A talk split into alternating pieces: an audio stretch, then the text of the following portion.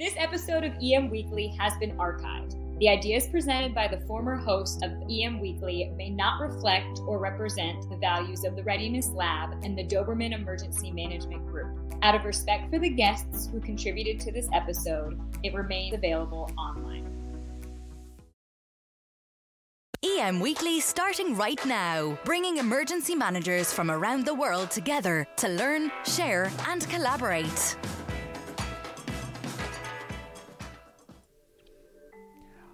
Hi, welcome to EM Weekly, and this is your host Todd DeVoe speaking. And this week we're talking to Dr. Daniel Aldrich, uh, who wrote the book called Black Wave, and it really talks about the three disasters uh, that occurred at one time in 2011. And yeah, can you believe it's been seven years um, since the Japanese tsunami, earthquake, and nuclear meltdown? And so that's what we're going to talk about. It's, it's just an amazing story. Before we get into the interview, I just want to remind you please share this stuff with your friends and family if they're into emergency management stuff because I really want to spread the word about what we're doing here, especially with bringing on uh, great guests like Dr. Aldrich. And uh, yeah, and also join us on Facebook, on LinkedIn, and we have a Facebook group, a private group too. So if you uh, want to get into some of the conversation, join us on over there. And don't forget that we will be doing the 2019 top 10 books an emergency manager should have on their bookshelf. So it's a 2019 version of this. You can go to the group on Facebook, join the conversation, put your nomination up there. Maybe you'll see your favorite book on that top 10 list. Now on to the interview. Daniel, welcome to EM Weekly, or I should say, welcome back. Thanks for having me. So last time we talked, we were you know going into uh, what it's like to be involved in a uh, in a hurricane, I guess, with with Katrina. But now you went back and did some studying with the tsunami or the triple threat, I should say, the triple disaster uh, back in Japan. How how was that trip? It was uh, an amazing one, often really intense. You know, it's been a seven year journey from the first time after 311 I went to Japan and publication of this book. So seven years at the time felt really long. Looking back now, it was pretty pretty amazing. I was invited within a month of the 311 disasters. As you mentioned, it was an earthquake, a tsunami, and the nuclear meltdowns. Right, all three at the same time. I was invited to go with the EERI on a fact-finding mission within about three weeks of that uh, of those disasters. And then I just saw immediately there was so much to learn from both what was happening across Japan, that is how different cities, different communities were handling those shocks and thinking about rebuilding then, and then as time went on, between Japan and other countries, right? So the differences between how Japan handles these kind of events and their neighbors like China and India, or even North America.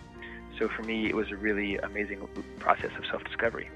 So you went back there, you took a look, you talked to a lot of people, and then you uh, wrote this amazing book called Black Wave.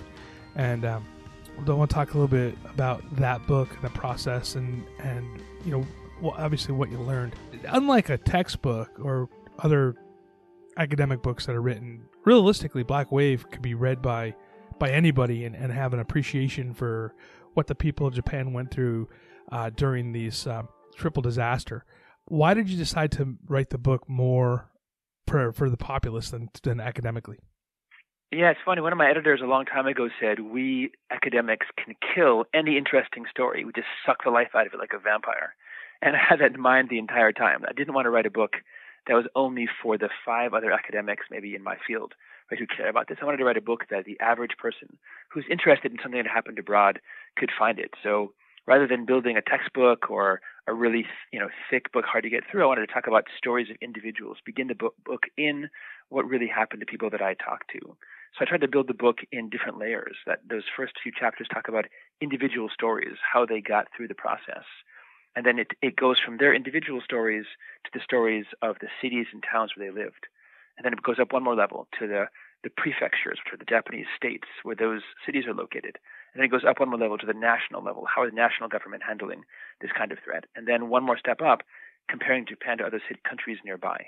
So I wanted to talk about the story as, as a detailed, complicated story, not a straightforward one. You know, this is a lot of stuff going on over the last seven years, but also I wanted to talk about it in language that anyone could understand. You know, a lot of us academics have this problem of writing in a very thick language, very hard to get through, a lot of numbers or tables.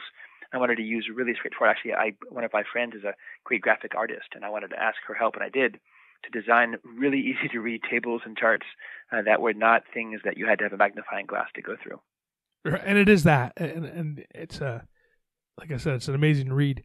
So I want to I want to talk a little bit about some of the stories that you have in there, and, and I don't want to go necessarily into names and whatnot, but just concepts. And I found it interesting that you were looking at at the elderly, and, and elderly is described sixty five and older, I believe. Uh, if uh, correct me if I'm yep. wrong, and yeah, and right. and how it was how it impacted them adversely, and then the idea of them leaving their their cities and what that meant. Um, how did you i mean like the elderly is, is really kind of a revered uh, in, in the in the japanese culture um how come they seem to be more impacted than the elder other others yeah it's interesting. You know the stereotype that we have is that in japan the elderly are the most important people there. They're the ones who get things first. They get seats on buses and trains. I think generally that's true still maybe more in japan than in america that they really revere the elders. But the reality is, when that major shock happened, first with a massive 9.0 earthquake that was so powerful, you couldn't even stand up for about the six minutes of the earthquake. But then a lot of people just got up and fled, right? Their training told them, don't wait behind, don't look for anyone, don't go back for your dog or for family members, just get up and run. And for a lot of the elderly, when people around them began to flee, that really reduced their likelihood of getting through the shock because many of them simply were in wheelchairs or they were unable to get out by themselves. And the distance from where they lived near the ocean, and of course that ocean was about 40 minutes away from being hit by a tsunami, um, that distance was too far to go by themselves. So what we found over and over again, talking to survivors and then doing larger scale studies of what happened, was that survivors who lived in communities where they had people nearby who knew them and cared about them. So it could be a friend, a neighbor, someone in their family, a caregiver, someone who knew that Mrs. Tanaka next door needed help. If they had that connection, who could come even as the tsunami is on the horizon, right, and say, Mrs. Tanaka, there's been this major shock. We have to get you out. Come with me. And we heard amazing stories, right? Stories from people who literally carried an elderly neighbor on their back up up flights of stairs, like 200 feet of stairs, to get to higher ground to save their lives. People who put the elderly and the infirm in cars, in bicycles, in vans. Uh, really heroic stories, actually. And it's funny. Oftentimes we think about heroes as nowadays those who wear capes, right? People who are on the Superman movies and Batman. But in this case, what you really saw was people making the choice that I really wanted to help out my neighbor, even at perhaps the cost of my own life, even if it means I'm staying longer in this vulnerable spot, that I know there could be a tsunami. I care enough to put that time in. And that was really powerful story to hear, not just once or twice, but hundreds of times. And we actually found that pattern to be true. If elderly people lived in communities where there were stronger social ties, where they had people nearby who knew them, who walked around, who were engaged, they had a much better chance of surviving. But unfortunately, if they were not living in communities like that, if they were living in communities that people didn't go outside, they didn't know their neighbors so much, they didn't know who was living nearby. So a lot of lessons for me listening, you know, hearing these stories in Japan. This is not about Japan now, right? This story could be anywhere. It could be Dorian, Hurricane Dorian, that's coming down right now, uh, whether it's Florida or Georgia. Uh, it could be the heat wave, right, that we had in Chicago a long time ago. In those moments, the most vulnerable people, whether it's the elderly or the very young, whoever it would be, they really need those support networks. It doesn't matter if you're rich or poor. It doesn't matter if you're Japanese or American. What really matters is having that connection nearby. When I go and lecture in the community groups, um, I, have a section I talk about make a friend, meet your neighbor, mm-hmm. and I, I, see this here in California uh, a lot, where you especially those that like live in um, even like condos and apartments, which you think you'd know more people, uh, they they're less likely to know their neighbors uh, than they do right. somebody across the country with Facebook, and, and I and I think it's it's trending across the nation. Is that am I? Do you think I'm off on that, or am I about right? No, I mean a long time ago, one of my mentors at Harvard, uh, Bob Putnam, wrote a great book called Bowling Alone, and he talked about in the 1950s and 60s most people who went bowling they're part of a bowling league so maybe they weren't, you know, great bowlers, but they had, you know, five, ten friends that go bowl with. Over the last 50, 60, 70 years, all of the measurements we have of volunteers, of groups, of memberships, of clubs, of sports events, all of them have gone down. So people are less likely to join a club, less likely to volunteer. The number of hours they spend at places like churches, synagogues, and mosques is down. The number of hours they go walking. So all the ways that we try to measure, you know, is the society interacting? Is there a life on the streets? Do people go outside their homes? Uh, those are all on the decline. And I think that's for all kinds of reasons. You know, unfortunately, many of us spend our days on screens, mm-hmm. at the office on one screen and at the home on another screen. So maybe that's part of it. But I think also there's a there's a, several things going on. We have more polarization. We have less likelihood of talking about politics or other issues.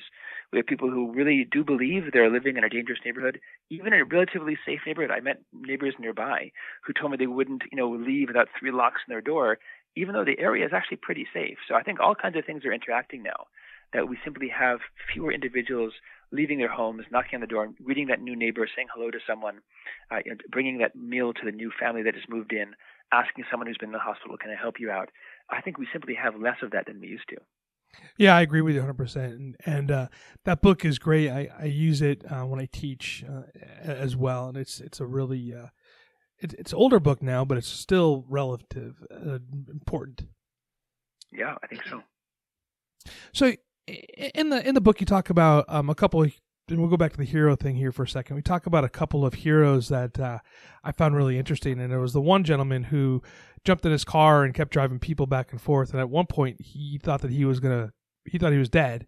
Uh, he got right. stuck in the car and got kind of jammed in yeah. How many of those unsung heroes are, are out there in this story? I mean, a lot. Uh, you know, it, it's of course um, the people that we could talk to were people who survived, right? And they often survived again because either they were the person helping or they were being helped by someone. Uh, you know, we talked to some families of those who didn't survive as well, just to get a perspective when it happened. But the reality was, you know, it was it was pretty remarkable.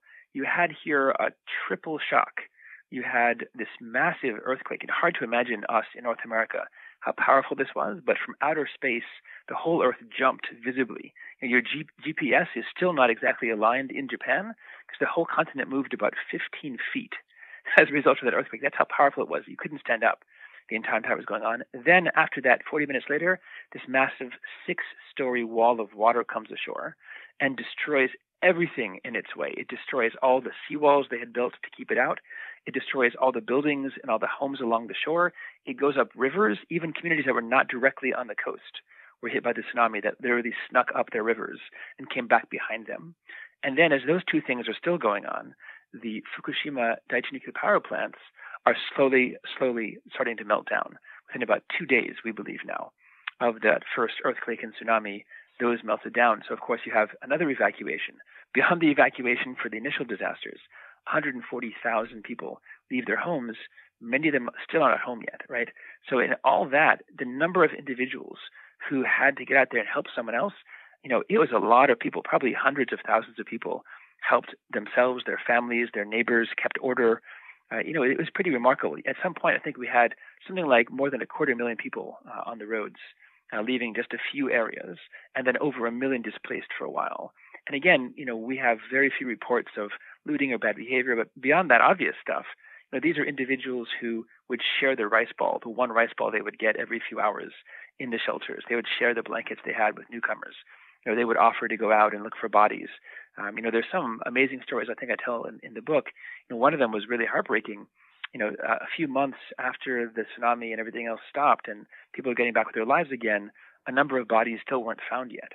And some of the people that I talked to took up scuba diving, uh, not for recreation, but to try and find the bodies of loved ones. Uh, this incredible devotion um, to their families, to their to their communities, people who stayed behind even though they were losing money every day. Uh, it's pretty remarkable, actually, the the degree to which these people felt whatever the costs are, this is where I belong. Daniel, we're going to take a quick break, when we come back, I want to break down this the book into the, three things that you talk about. One is the, the three disasters, and the second part of it that I really want to get into is the recovery. Seconds count during an emergency. That's why at Titan HST, we're always inventing new technology to help people stay safe and help people who can provide help get connected with people who need help. At Titan HST, we've deployed mesh networking, allowing emergency communication even when networks are down, augmented reality, and real time translation. We believe in the power of people to help each other stay safe and thrive.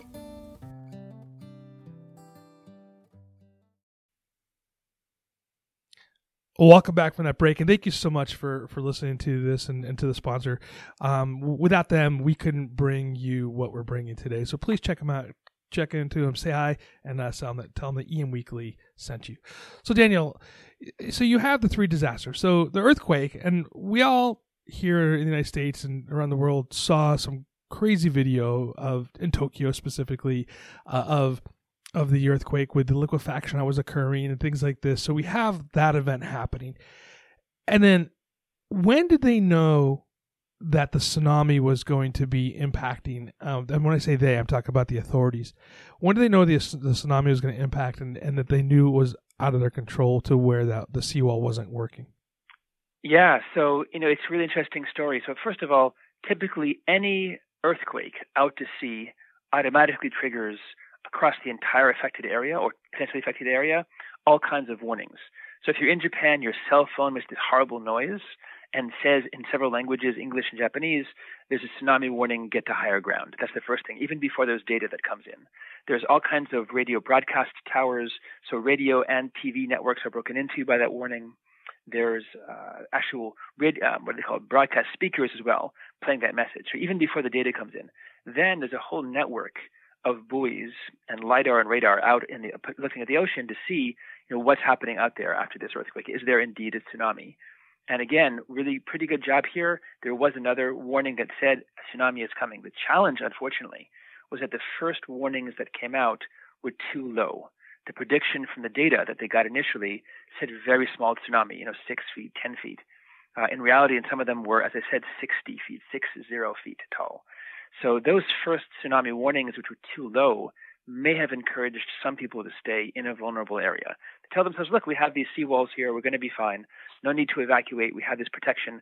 Very expensive, very, very large. You know, it's hard to imagine. Again, North America doesn't really have these hundreds of miles of seawalls along parts of Japan's coast, in many cases 30, 40, 50 feet tall. Very expensive, um, made of this white shining concrete and tetrapods. A lot of these coastal embankments built to keep out tsunami. So again, if you're a normal resident in these coastal t- cities, you see this every day. You see this protection there, this uh, mitigating infrastructure all the time. People that we interviewed said all the time, we thought we'd be safe. And in fact, it's some pretty horrible stories uh, people couldn't see the ocean from their homes behind the seawall. So a lot of them knew there was an earthquake, didn't know about the tsunami, so they literally walked up on top of the seawall to look from the seawall out into the ocean to see what was coming. Now, of course, we know now, unfortunately, the tsunami was so powerful, so large, that almost all of the seawalls crumbled immediately, and some of them came ashore as basically massive projectiles, huge pieces of concrete smashing into buildings, smashing into walls. So no one survived from those areas who walked up on the seawalls. That was one problem. Um, the, the authorities also didn't know that the seawalls were not going to hold. Again, they had good warnings, maybe a little bit too short. They came out pretty quickly. There's a drill in Japan to flee. But again, one of the things we talk about in the book is if you have this kind of infrastructure around you all the time and not a lot of drills, then you might think at that moment of decision, I'm probably pretty safe. I mean, speaking honestly from my own experience, I was in Hurricane Katrina in 2005 when we first got both the voluntary and the mandatory evacuation orders. My wife and I were young and dumb, and we, we figured we'll be fine. Whatever happens, you know, our house is elevated. We're in an area pretty far away. And we also envisioned that the protections there would keep us safe. Of course, that was very wrong. We were very fortunate to get out thanks to a neighbor. But in any case, I saw very strongly here in Japan the infrastructure that we take for granted can actually be a moral hazard, right? You really, if you rely on that to, to keep you safe rather than fleeing the area, that can be a problem really caused by the infrastructure rather than a result of the infrastructure. You know, that's an interesting take on it because as emergency managers, you know, we, we look at how to mitigate these issues and, and we want to have um, this protective measures being put in uh, for the residents that live in our jurisdictions. Um, but at the same time, you're right. I mean, does it give the false sense of uh, security? You know, when the Japanese, right, yeah. yeah. So when the when the Japanese uh, tsunami was happening, obviously on the west coast, um, I was working for a, a, coastal jurisdiction at the time, and uh, we we closed the the uh, the beaches because we were having some issues associated. We knew it was coming, um, and so we closed the beaches and whatnot. And the odd part about it is people came from the inland to see the tsunami, and without mm. understanding what the what the impact could be.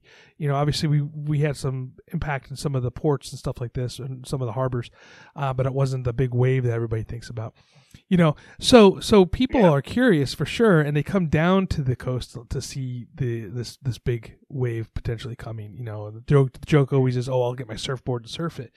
You know so right yeah. so, so it's a weird education thing that we're doing uh, as well.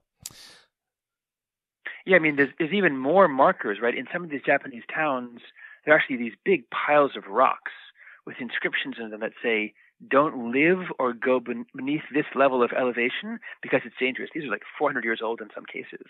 And of course, they've been ignored for 400 years when, since they were built. Slowly, slowly, the communities began to move closer and closer to the shore. All of us have a fascination with the shore, right? Everyone likes to be near the ocean or on the lake. Um, but the reality is that makes us very vulnerable. And it's, and it's funny, I think for me, the broader lesson here is so much of the world's population right now has been moving into coastal cities Mumbai, Bangladesh, Tokyo, of course, LA, you know, New York, Boston. So many of the cities that have growing populations are exactly vulnerable to these kind of sea level threats, whether it's a tsunami itself, in the case of some someplace like Wellington, New Zealand, or in the case of Los Angeles or, or Boston, New York, some kind of major storm or flooding right? And again, we often take for granted that, oh yeah, I'll be fine. You know, there's some kind of you know gully between me and them. There's a concrete reservoir. I'll be okay. You know, we really need to think more. What kind of training are we getting? What's the message that we're sending? You know, do we really have too much faith mm. that these kind of systems in place will save our lives? One of my favorite stories um, about the uh, tsunami in Phuket um, was the young girl. I forget how old she was. I, I want to say she was like uh, like 10 years old or something like that from London who uh, right. yeah who who was able to she took a class and learned about tsunamis and she's credited for saving you know lives on that beach and so I, I think yep. you know teaching our, our young people about uh, about this is probably the best bet at this point isn't it oh yeah I mean education should be and anything that we're thinking about right now whatever risks and hazards we face our city faces our society faces we should really be having risk and education in schools. It's kind of crazy, right? I mean, we, we have all kinds of threats already in schools, whether it's school shootings and other things, right? And we should really be speaking honestly with the kids. Look, these are the kind of risks that we face. I Don't need to scare them or put them off, but if they know what's going on, like she did, as you pointed out, she saved the lives of everyone on that beach. No one else was thinking a tsunami is coming. She recognized it immediately from the readings that she had done in her classwork. She saved all the lives in 2004 with that Indian Ocean tsunamis, right? So we need people like her. We need young students, young people who have an exposure to what risks and threats are, and also what to do about them, right? That's the other thing. It wasn't that you just stand there and stare and take, you know, take pictures. It's that you get out of harm's way. So now we move from the tsunami to the nuclear meltdown caused by the tsunami and, and bad engineering, for lack of a better term. Yeah, American engineering, right? I mean, the crazy story there is in the 1960s, what were the models that we had for safe nuclear power plants? Almost all of them came from North American engineering under GE. In GE, most of the plants were built in the Midwest. So, you know, what are the biggest threats in places like, I don't know, uh, Illinois and other places? It's tornadoes. So the, the typical risk response had been place all of the backup systems in the basement. That works really, really well if your threat is a tornado. It's a big disaster if the threat is water coming in, right, and swamping those diesel generators and batteries, which would happen, unfortunately. Fukushima melts down, um, and they start evacuating people. And this is what I really found interesting because I, I, I never really thought about this. Is the people coming from the that area, the the EPZ, they were the uh, evacuation uh, planning zone. They were um, or emergency planning zone, I should say. They were kind of discriminated against. Uh, yeah. Talk about that a little bit. I mean, that's just that just kind of blew my mind. Yeah, so this is one of the unfortunate uh, realities of, of nowadays. You know, radiation remains a dread risk for all of us, right? We can't typically see it or smell it or measure it, But I get in my car, I know the risk is a car accident. I'm driving through an area that's in a radiation plume, I've got no idea what that means. So, regrettably, a lot of the evacuees from Fukushima who left the area to go to other prefectures, other states in Japan, found themselves at the end of a lot of discrimination. All kinds of stuff happened. Uh, gas stations would not serve you if your car had Fukushima license plates. Schools wouldn't take your kid if it said he's from Fukushima. People broke off marriages from people who were from Fukushima from the evacuation zone for fear that they or their grandkids would get cancer. Uh, people bullied kids in Tokyo and other big cities who came there again fleeing the evacu- fleeing the radiation, saying that you know you're a leukemia boy, you're going to make us all sick, we're going to become sick. You know, so a lot of a combination of ignorance and unfortunately humanity, right? Humanity loves to make us uh, divide ourselves up, and you know, being from an evac- evacuation zone uh, was an easy way for people to make these people into targets. So uh, not really easy. In fact, one of my students here at Northeastern, she's worked over the summers with a lot of the evacuees in sort of these retreats where they take them away from Fukushima by themselves, far away, and just have them in a quiet, calm, peaceful area with no one else around. And many of them say this is the first time they've gotten someplace where they're not worried. Will I be judged if I tell someone where I'm actually from? Some people are actually lying about where they're from. They told their children, don't tell a classmate, don't tell your new friends where you're from tell them you're some someplace else, but not Fukushima. That's how severe the, the prejudice was against radiation uh, exposure. So the, the the government goes back. They they're looking at some areas that uh, that are clean, I suppose, from from radiation, and they're telling people they can move back. Yet these cities are no longer. Um, people aren't moving back. The, the, the population is, is really low why are they deciding? Is it is it because of the radiation, or, or are they settling back into where they moved to? What's stopping them from moving back to their hometowns? Oh, man, a lot of things. Uh, so, first of all, the government has gradually lifted most of the evacuation orders, not all of them yet, most of them. And some of those communities sat uninhabited for seven years, so that packs of wild boars and ostriches escapees from the zoo, right, are more numerous in those communities than people are.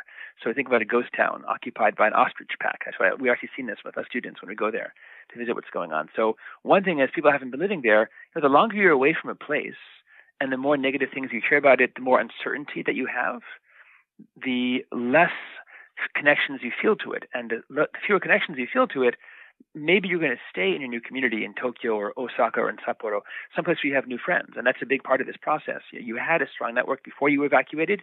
The evacuation may have broken that up depending on how you moved out as a group or as a, as a family or as an individual. And if you lost most of your ties and you're building new ones over those seven years, even if the government says come back, some of these communities, there are three students there used to be over 500. You know, there are 15 families where there were 1,400 before. I mean, really small numbers for a lot of the area, and that's for all kinds of reasons. So again, you've got a new, you had a job in Fukushima. The evacuation meant you left it for seven years or five years. Why would you go back? You have a new job someplace else. Uh, you had a home in the there. You're paying a mortgage. Eventually, some of the banks did forgive the mortgages in those communities, so you got a new house. You're paying a new house someplace else. Uh, you have a you have new friends in someplace else, or you're just so concerned. And this is the truth as well. A lot of the women with children, especially, remain wary of any claims by the government about health and radiation exposure. They simply do not trust anything the government says. A lot of interesting documentaries about this. There's a whole citizen science movement that sprung up. Local residents making their own Geiger counters, measuring radiation by themselves, uh, not trusting the numbers they're getting, either from the government or from the power utility that used to run the nuclear power plant, both of which typically are those responsible, right, for that kind of data. So all kinds of reasons: distrust, new jobs, new friends. Time has elapsed. People have moved on um, I think it'll be a hard sell overall to repopulate those areas of Fukushima to where they used to be. There are some people moving back, there are some young people moving there, but not nearly as many as there used to be. So this is kind of a a weird um, side effect to this whole entire thing. So the population has gone down, or population rebirth, birth, right, has gone down, and in the uh, in the book you talk about the uh, uncomfortable situation that these families are put into because they're all basically living in the same house. Can you talk about that a little bit? Yeah. So, I mean, a bunch of different things. You know, one is that, you know, of course, evacuations themselves are often sort of standardized. What do we need for people? We need a certain size home for, you know, a husband and a wife or a young couple with two small kids. A lot of those are unfortunately not built around the realities of rural life in Japan. So, what was supposed to be term housing for a small number of people. And these are basically FEMA trailers, right? The people, the places they put them are, you know, they're 20 feet long, they're about 16 feet long, maybe 15 feet wide, with one door and two windows, made of aluminum, really, really hot in the summer, really, really cold in the winter. And and those homes are where people have lived for up to six or seven years. In fact, I, I was there this summer. Uh, this was July 20, 2019, and there are still families living in these kind of evacuation shelters. That again, very poor, poor quality. Um, they you know they're they don't smell very good. They're very hot or very cold. And for a lot of families that lived together before as an extended family, right? So grandparents were there, the parents and the grandkids. There's simply not space in these shelters. I mean, if you know, two people have a hard time uh, surviving. A lot of marriages are broken up, uh, but certainly a family that had you know space for everyone before, it's impossible. So this is one of those moments again where decision planners thought through what's the average need for families evacuating, and probably for the average family, it's fine, right, for one or two people. But once you have an extended family, it's not going to work very well. The other interesting thing was beyond just the physical structures they moved into, was how do you move people right out of their homes and out of temporary shelters? What do you do? And you know, you could move them randomly. Uh, maybe you can assign the elderly and the vulnerable higher scores, and move them out first. Uh, the problem with that is uh, what we call the lonely deaths syndrome. If you move individuals from their homes to new housing permanent housing, uh, without connections, without friends, without doctors nearby, you're really condemning them to a life in isolation. And a number of communities, not all of them, but a number of them, a little bit more than half probably, tried group group relocation. They would move families with other families nearby all together into a new area. Really pretty interesting idea. And we found a lot of data that shows this group relocation was much healthier for those people who were evacuated, right? They had friends nearby still, people that they knew they could rely on, uh, friends that would help them through the emotional and, and anxiety they would feel. So that was an interesting spin as well. Not just where they moved into. Was it a, a permanent home? Was it a temporary home? But were they living by themselves there in that new place or were they there with their friends and family? Right, and and I found that kind of interesting too when you're talking about um, some of the services, like the people who have to walk to the convenience store or whatever, and they found that that stuff was uh, was really important uh, as well. Uh, and it was kind of interesting to see that you uh, you addressed those issues as well. Yeah, you know, it's funny. I didn't think about this very much before, but we did all these interviews with people in these in these shelters, and they told us if it's more than basically a half mile away, we're not willing to walk there. Which doesn't sound that far, right? But these evacuation shelters, the temporary shelters, the new homes, are often in the middle of nowhere. And rural Japan is much like think about any place, rural Virginia or rural Connecticut. There's no stores nearby. There's no hospitals nearby. There really aren't many sidewalks nearby. And what you're doing is taking often the elderly who are stuck in these lower end homes and putting them in an area without all the networks and all the infrastructure they had before. So we strongly encourage in the book people to think through if you're moving, especially the elderly, to a new location, make sure from wherever they're living, within a half mile, they have all the necessities, all the infrastructure, doctors, libraries, a place to walk around, a park nearby. If it's more than that, people that we talked to wouldn't leave. All the surveys that we did, people said, I'm not willing to walk that much further. Daniel, I could talk to you all day long about this book, and we're coming close to the end here, but I want to let everybody know just read this book, right? Get it, Black Wave. And when you read through it, project what it would be like to have the same type of situations happen here in the United States because there are tons of parallels between what you talk about in Japan happening and what has happened at say Katrina or Houston or um, Puerto Rico and and these areas um, that that are there. So it's it's really uh, it really plays into what we do here in the United States, Canada, uh, Mexico. You know, this is definitely uh, it's it's not just Japan. Before I let you go though, how can we uh, how can someone get in touch with you? Yeah, so we've got a bunch of websites. So we have websites at Northeastern where we have information on the students in my lab and what we do. I've got a place uh, uh, you can find on Google at BE Press. All my articles are there for free, no firewall, no pay. And also, I've got a Twitter account as well where I try to keep up um, what's going on in the field, uh, to tweet out new things that are happening in publications, and also upcoming events as well. Okay, one last question. Sure. If you, if you could talk to all the emergency managers at what time, at one time, what would you say to them? Yeah, I would say, you know, we often think about the wrong things as a priority. This social infrastructure stuff is so important. Keep, keeping people connected, building a sense of trust and interaction, making cohesion, collaboration possible. I would say that should be first and foremost in every step the evacuation step, in the rebuilding step, the recovery step, the planning steps. Where are the people? How are they connecting to each other?